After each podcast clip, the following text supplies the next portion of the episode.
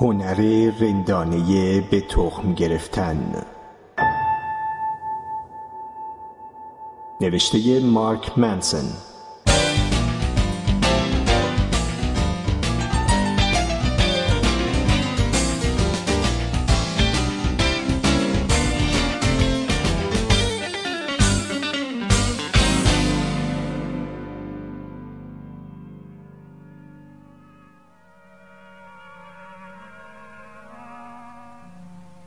اخترک پنجم چیز غریبی بود. از همه اخترک های دیگه کوچیکتر بود. یعنی فقط به اندازه یه فانوس پایدار و یه فانوس بون جا داشت. مسافر کوچولو از این راه سر در نیاورد که یه جا میون آسمون خدا تو اخترکی که نه خونه ای روش هست نه آدمی حکمت وجودی یه فانوس و یه فانوس بون چی می‌تونه باشه؟ خیلی احتمال داره که این بابا عقلش پارسنگ ورداره. اما به هر حال از پادشاهه و خودپسنده و تاجر و مسته کم عقلتر نیست. دست کم کاری که می‌کنه معنایی داره. فانوسشو که روشن می‌کنه عین هم مثل اینی که ستاره دیگه یا یه گل به دنیا میاره و خاموشش هم که می‌کنه پنداری گل یا ستاره رو میخوابونه. سرگرمی خوشگلیه. چیزی که خوشگل باشه بی گفتگو مفیدم هست. سلام. واسه چی فانوس خاموش کردی؟ یه دستوره. شب بخیر. دستور چیه؟ اینه که فانوس خاموش کنم. شب خوش. و دوباره فانوس رو روشن کرد. پس چرا روشنش کردی باز؟ دستور دیگه. اصلا سر در نمیارم. چیزی سر در آوردنی توش نیست. دستور دستوره. روز بخیر. و باز فانوس رو خاموش کرد. کار جان فرشایی دارم. پیشترم معقول بود. صبح خاموش می‌کردم شب که می‌شد روشن می‌کردم. باقی روز و فرصت داشتم استراحت کنم. باقی شبم می‌تونستم بگیرم بخوابم. بعدش دستور عوض شد. دستور عوض نشد. بدبختی منم از همین جاست. ستاره سال به سال گردشش تندتر و تندتر شد. اما دستور همونجور به قوت خودش باقی مونده. خب. حالا که ستاره دقیقه یه بار داره خودش میگرده. دیگه من یه ثانی هم فرصت استراحت ندارم. دقیقه یک بار روشن می‌کنم یه بار خاموش. چه عجیبه. تو اخترک تو شبانه روز همش یه دقیقه طول می‌کشه. هیچم عجیب نیست. الان یک ماه تمومه که ما داریم با هم اختلاط می‌کنیم. یه ماه؟ آره سی دقیقه. سی روز؟ شب خوش. و دوباره فانوس رو روشن کرد. می‌دونی یه روی بلدم که می‌تونی هر وقت دلت بخواد استراحت کنی. آرزوشو دارم تخترکت اونقدر کوچیکی که با سه تا شلنگ می‌تونی یه بار دورش بزنی. اگه اون اندازه که لازمه یواش رو بری می‌تونی کاری کنی که مدام تو آفتاب بمونی. پس هر وقت خواستی استراحت کنی شروع می‌کنی به راه رفتن. اینجوری روز هر قد که بخوای برات کش میاد. این کار گرهی از بدبختی من وانه می‌کنه. چیزی که من تو زندگی پیشم یه چرت خوابه. این یکی دیگه باید بذاری در کوزه. آره باید بذارمش در کوزه. شب بخیر. و فانوس رو خاموش کرد. گرچه اونای دیگه یعنی خودپسنده و مسته و تاجره اگه اینو میزن دستش مینداختن هرچی نباشه کار یکی به نظر من از کار اونا بیمعنی تر و مسکتر نیست. شاید به خاطر اینه که دست کم این یکی به چیزی جز خودش مشغوله. این تنها کسیه که من می‌تونستم باش دوست بشم. گیرم اخترکش راستی راستی خیلی کوچولوه. دو نفر روش جا نمی‌گیرن.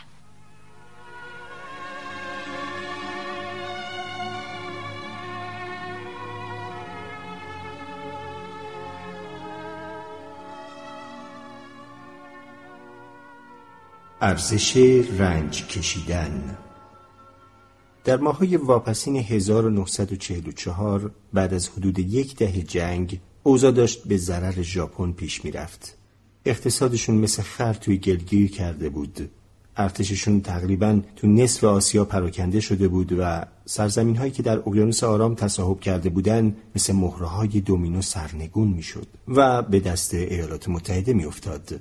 شکست اجتناب ناپذیر به نظر می رسید. در 26 دسامبر 1944 ستوان دوم هیرو اونودا از ارتش امپراتوری ژاپن به جزیره کوچک لوبانگ در فیلیپین اعزام شد. ماموریت هیرو این بود که تا جایی که می‌تونه پیشرفت ایالات متحده رو کند کنه تا سرحد مرگ ایستادگی کنه و هرگز تسلیم نشه. هم خودش و هم فرماندهش می‌دونستن که این مأموریت یه خودکشیه فوریه 1945 آمریکایی ها به لوبانگ رسیدن و با ارتشی سهمگین جزیره رو گرفتن. در عرض چند روز بیشتر سربازای ژاپنی یا تسلیم شدن یا کشته. ولی اونودا به همراه سه تن از مردهاش تونستن جون سالم به در ببرن و توی جنگل قایم بشن. از اونجا حملات چریکی پراکنده ای رو علیه نیروهای آمریکایی و جمعیت محلی انجام می‌دادن. به خطوط انتقال مهمات حمله می‌کردند به سربازای گشتی شلیک می‌کردند و به هر روشی که می‌تونستند چوبلای چرخ نیروهای آمریکایی میذاشتند. آگوست همون سال یعنی بعد از حدود شش ماه ایالات متحده روی شهرهای هیروشیما و ناکازاکی بمب اتمی انداخت. ژاپن تسلیم شد و مرگبارترین جنگ تاریخ بشر به پایان دراماتیکش رسید. اگرچه هزاران سرباز ژاپنی هنوز تو جزایر اقیانوس آرام پراکنده بودند و بیشترشون مثل اونودا توی جنگل ها قایم شده بودن و نمی‌دونستن که جنگ تموم شده. این سربازا درست مثل قبل به جنگ و قارت ادامه دادن و این یه مشکل بزرگ در بازسازی آسیای شرقی بعد از جنگ بود. دولت ها بالاخره به توافق رسیدن که باید در این باره کاری بکنن. ارتش ایالات متحده به اتفاق دولت ژاپن هزاران بروشور را از بالای اقیانوس آرام روی این جزایر پخش کردند و اعلام کردند که جنگ تموم شده و وقتش رسیده که همه برن خونه هاشون.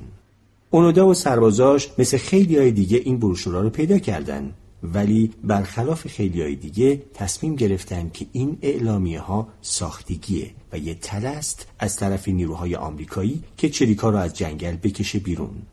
اونودا اعلامیه ها رو سوزوند و سربازاش به زندگی مخفیانه تو جنگل و مبارزه ادامه دادن.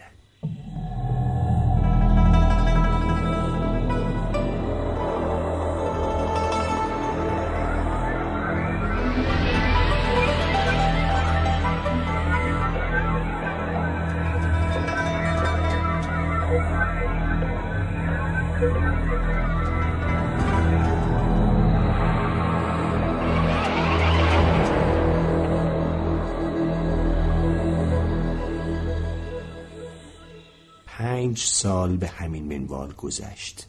انتشار و پخش اعلامیه ها متوقف شد و بیشتر نیروهای آمریکایی رفته بودند خونه هاشون. محلی های لوبانگ سعی کردن به زندگی عادیشون یعنی کشاورزی و ماهیگیری برگردن. ولی هنوز هیرو اونودا و مردانش به کشاورزها شلیک می‌کردن. محصولاتشون رو آتیش می‌زدن دامهاشون رو میدزدیدن و محلی هایی که داخل جنگل پرسه می‌زدن رو به قتل میرسوندن. دولت فیلیپین اعلامیه های جدیدی چاپ و توی جنگل پخش کرد. بیاید بیرون جنگ تموم شده. شما باختین. ولی این بار هم باور نکردن در 1952 دولت ژاپن یک تلاش نهایی انجام داد که آخرین سربازهاش رو که تو جزایر اقیانوس آرام قایم شده بودن بیاره خونه. این بار نامه ها و عکس هایی از خانواده های سربازان گم شده به همراه یادداشتی از خود امپراتور تو جنگل پخش شد. این بار هم اونودا نخواست که باور کنه این اطلاعات واقعیه. این بار هم فکر کرد که این قضیه زیر سر آمریکاست. این بار هم هیرو و سربازهاش موندن و به جنگیدن ادامه دادن.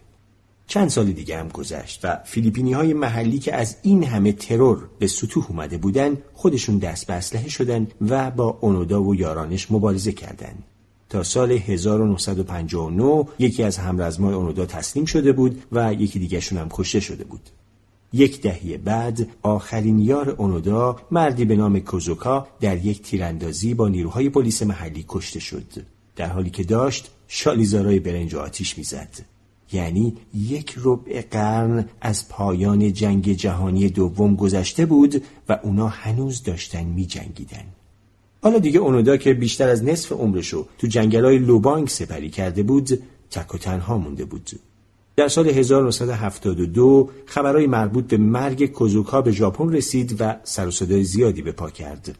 مردم ژاپن فکر می‌کردند که آخرین سربازهای جنگ سالها پیش اومدن خونه.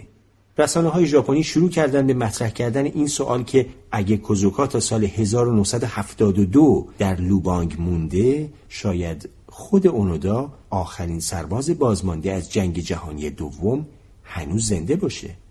همون سال دولت ژاپن و فیلیپین با همکاری هم یک گروه تجسس تشکیل دادن و همه جنگل رو دنبال این سطفان دوم پر رمز و راز گشتن. کسی که یک شخصیت معماوار داره یک شخصیت قهرمان و یک شخصیت شبهگونه.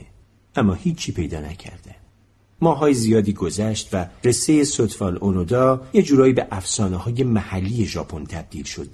یه قهرمان جنگی که اونقدر دیوون است که نمیشه واقعی بودنش رو باور کرد. خیلی ها عاشقانه میپرستیدنش. خیلی ها ازش انتقاد می‌کردن.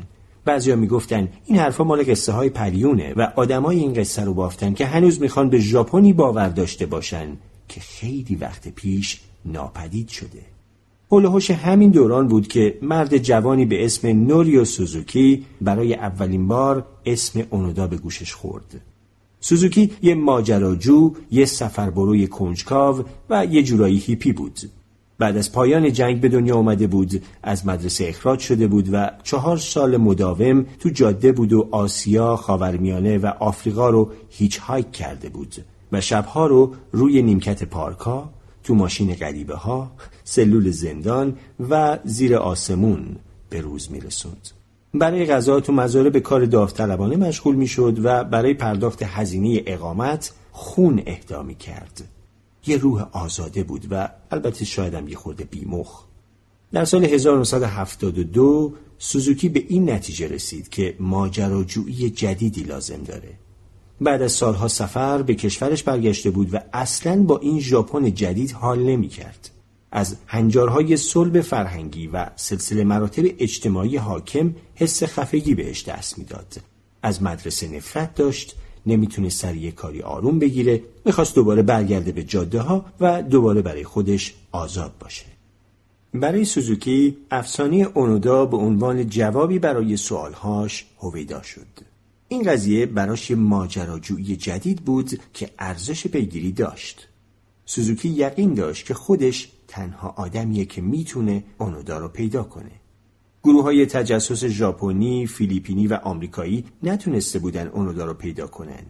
پلیس محلی به مدت سی سال جنگل های منطقه رو وجب به وجب گشته بود و هزاران اعلامیه پخش کرده بود بدون دریافت هیچ پاسخی. ولی گوره باباش این هیپی ولگرد می‌خواست بره و اون آدمی باشه که پیداش می‌کنه سوزوکی غیر مسلح و بدون هیچ مهارتی در ردیابی آدمها یا فنون مبارزه به جزیره لوبانگ سفر کرد و تنهایی زد به دل جنگل. استراتژی سوزوکی این بود که اسم اونودا رو فریاد بزنه و بهش بگه که امپراتور خیلی نگرانشه. در عرض چهار روز اون اونودا رو پیدا کرد. سوزوکی مدتی پیش اونودا تو جنگل موند اون زمان اونودا به مدت یک سال بود که تنها شده بود و خیلی از این همدم و هم صحبت استقبال کرد. خیلی هم تشنه این بود که بفهمه تو این سالها چه اتفاقاتی افتاده و چی بر سر ژاپن دنیا اومده. این دو نفر یه جورایی رفیق هم شدن. سوزوکی از اونودا پرسید که چرا این همه سال به مبارزه ادامه داده. اونودا گفت که خب خیلی ساده است. بهش دستور داده بودند که هرگز تسلیم نشو. و اونم همین کارو کرده بود. به مدت سی سال داشت از یک دستور تبعیت می‌کرد. بعد اونودا از سوزوکی پرسید چی شده که یه پسر هیپی اینجوری اومده و دنبالش میگرده. سوزوکی گفت که ژاپن رو در جستجوی سه چیز ترک کرده. سوتوان اونودا یه خرس پاندا و یتی. دقیقا به همین ترتیبی که گفتم. این دوتا آدم تحت شرایط بسیار عجیبی به هم خورده بودند دو ماجراجوی خوش انرژی با نیتهای خیر در جستجوی ورژن غلطی از کمال. مثل دونکیشوت و سانچو پانزای ژاپنی در دنیای واقعی که تو جنگلای مرتوب فیلیپین گیر افتاده بودن. خودشون رو قهرمان می‌دونستن با وجود اینکه جفتشون تنها بودن هیچی نداشتن و هیچ کار خاصی هم نمی‌کردن. اونودا که تا اون موقع بیشتر زندگیش رو وقف یه جنگ خیالی کرده بود. سرنوشت سوزوکی هم بهتر از اونودا نبود.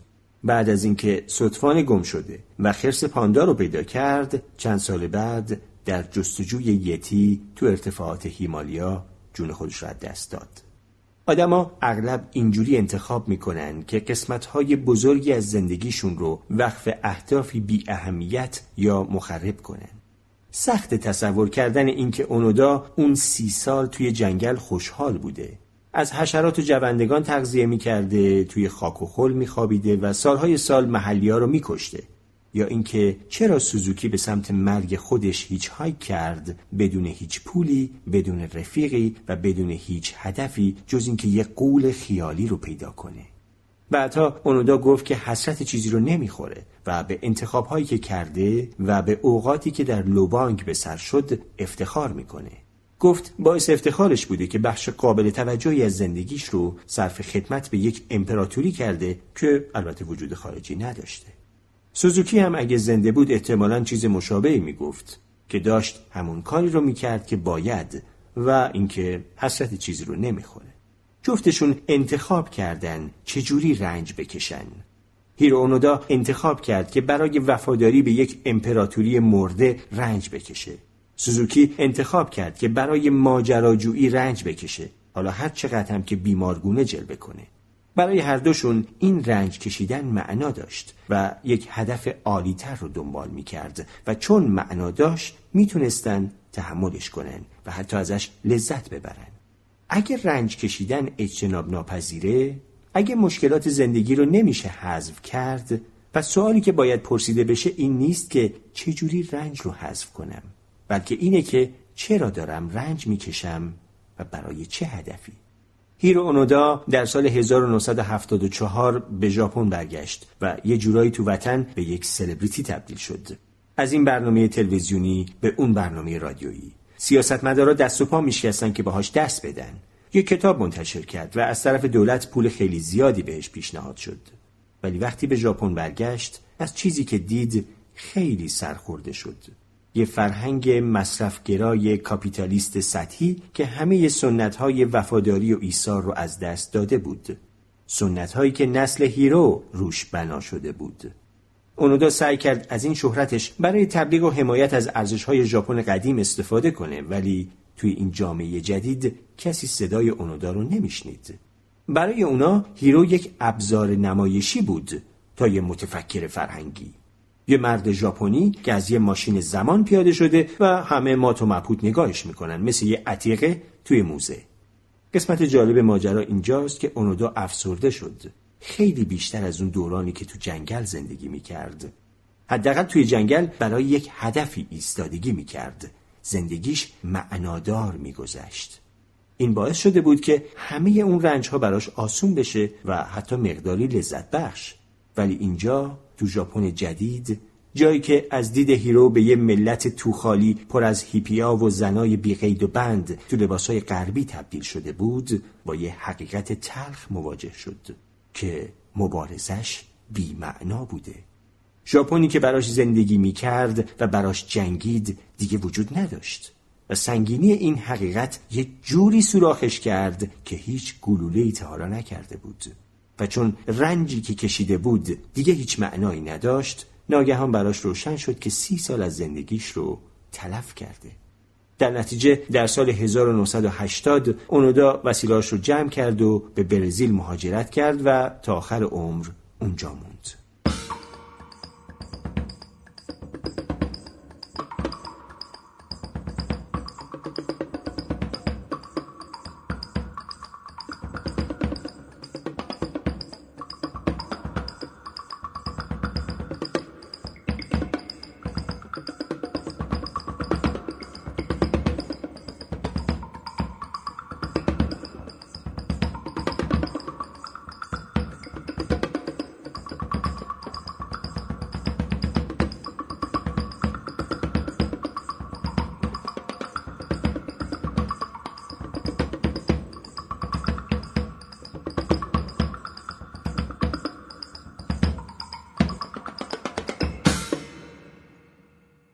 پیاز خودشناسی. خودشناسی مثل پیازه. لایه های زیادی داره و هرچقدر لایه های بیشتری رو برداری و به عمق بزنی احتمال بیشتری داره که گاه بیگاه اشک بریزی. بیاید فرض کنیم که لایه اول پیاز خودشناسی یه درک ساده از احساسات خودمون باشه. مثل اینکه الان از اون وقت که من خوشحالم. یا فلان چیز منو ناراحت می‌کنه. یا بهمان چیز به هم امید میده. متاسفانه بعضی آدما هستند که حتی توی این سطح ابتدایی خودشناسی هم خیلی ضعیف عمل می‌کنن. اینو می‌دونم چون خودم هم یکی از اونام. هممون نقاط کور عاطفی داریم. اغلبشون هم به عواطفی مربوط میشن که تو خلال بزرگ شدن توی مغزمون فرو کردن که اینا احساسات نامناسبی هستن. سالها تمرین و تلاش لازمه که تو شناسایی نقاط کور بهتر بشیم و بتونیم به خوبی ابرازشون کنیم. این یه وظیفه خیلی مهمه و به زحمتش میارزه. لایه دوم پیاز خودشناسی توانایی پرسیدن این سواله که چرا ما عواطف خاصی رو حس می‌کنیم؟ این چراها سوالات سختی هستند و معمولا ماهها یا حتی سالها طول می‌کشن که بتونیم جواب درست حسابی و دقیقی بهشون بدیم. بیشتر آدما نیاز دارن که برن پیش یه روانشناس تا برای اولین بار این سوالا ازشون پرسیده بشه. این سوالا اهمیت زیادی دارن چون روشن می‌کنن که چه چیزی رو موفقیت یا شکست می‌دونیم. چرا عصبانی هستی؟ آیا دلیلش اینه که در رسیدن به هدفی شکست خوردی؟ چرا حس خمودگی و بیانگیزگی داری؟ آیا دلیلش اینه که فکر می‌کنی به اندازه کافی خوب نیستی؟ این لایه از سوالها کمک می‌کنه که ریشه عواطفی رو درک کنیم که ما رو احاطه می‌کنن. وقتی علت ریشه ای رو پیدا کردیم اون وقت در بهترین حالت می‌تونیم کاری کنیم که تغییرشون بدیم. ولی پیاز خودشناسی یه لایه دیگه هم داره که عمیقتره و این لعنتی پر از اشک و آهه لایه سوم ارزش های فردی ماست. چرا من این رو موفقیت یا شکست می‌دونم؟ چجوری خودم رو محک می‌زنم؟ بر اساس چه استانداردی دارم خودم و آدمهای اطرافم رو قضاوت می‌کنم؟ رسیدن به این لایه خیلی سخته و مستلزم تلاش و زیر سوال بردنهای مداومه. ولی مهمترینه چون ارزشهای ما ماهیت مشکلاتمون رو تعیین می‌کنن و ماهیت مشکلاتمون کیفیت زندگیمونو.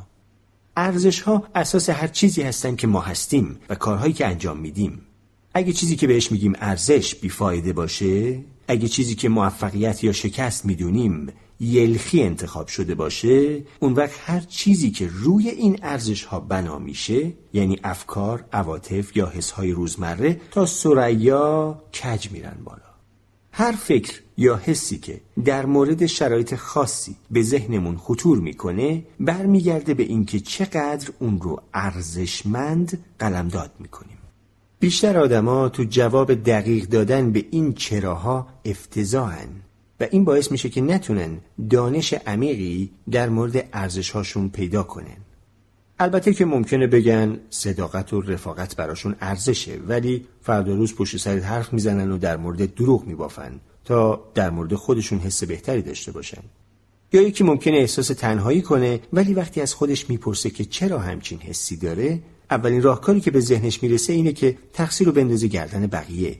همه آدما خبیسن یا هیچکی باحال نیست یا آدما حسودن یا هیچکی به اندازه کافی باهوش نیست که اونا رو درک کنه و در نتیجه بیشتر و بیشتر از مشکلاتش تفره میره به جای اینکه سعی کنه حلشون کنه.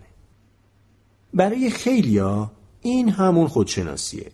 حالا اگرم بتونن به عمق بزنن و به ارزش های بنیادیشون نگاه کنن متوجه میشن که تحلیل هاشون بر اساس تفره رفتن از پذیرش مسئولیت مشکلاتشون بوده تا اینکه بخوان دقیق مشکل رو شناسایی کنن. متوجه میشن که تصمیماتشون رو در راستای و به نفع سرخوشی های زودگذر گرفتن و نه خلق شادکامی واقعی. بیشتر راهنماها و مدرسهای خودیاری هم این سطح عمیقتر خودشناسی رو نادیده می‌گیرن اونا آدمای بدبخت بیچاره رو می‌گیرن چون می‌خوان پولدار بشن و بعد همه جور پند و اندرز بهشون میدن که چجوری بیشتر پول در بیارن و در تمام این مدت سوالات مهم مربوط به ارزش ها رو نادیده می‌گیرن در درجه اول چرا احساس نیاز می‌کنن که پولدار بشن؟ چجوری موفقیت یا شکست خودشون رو میسنجن؟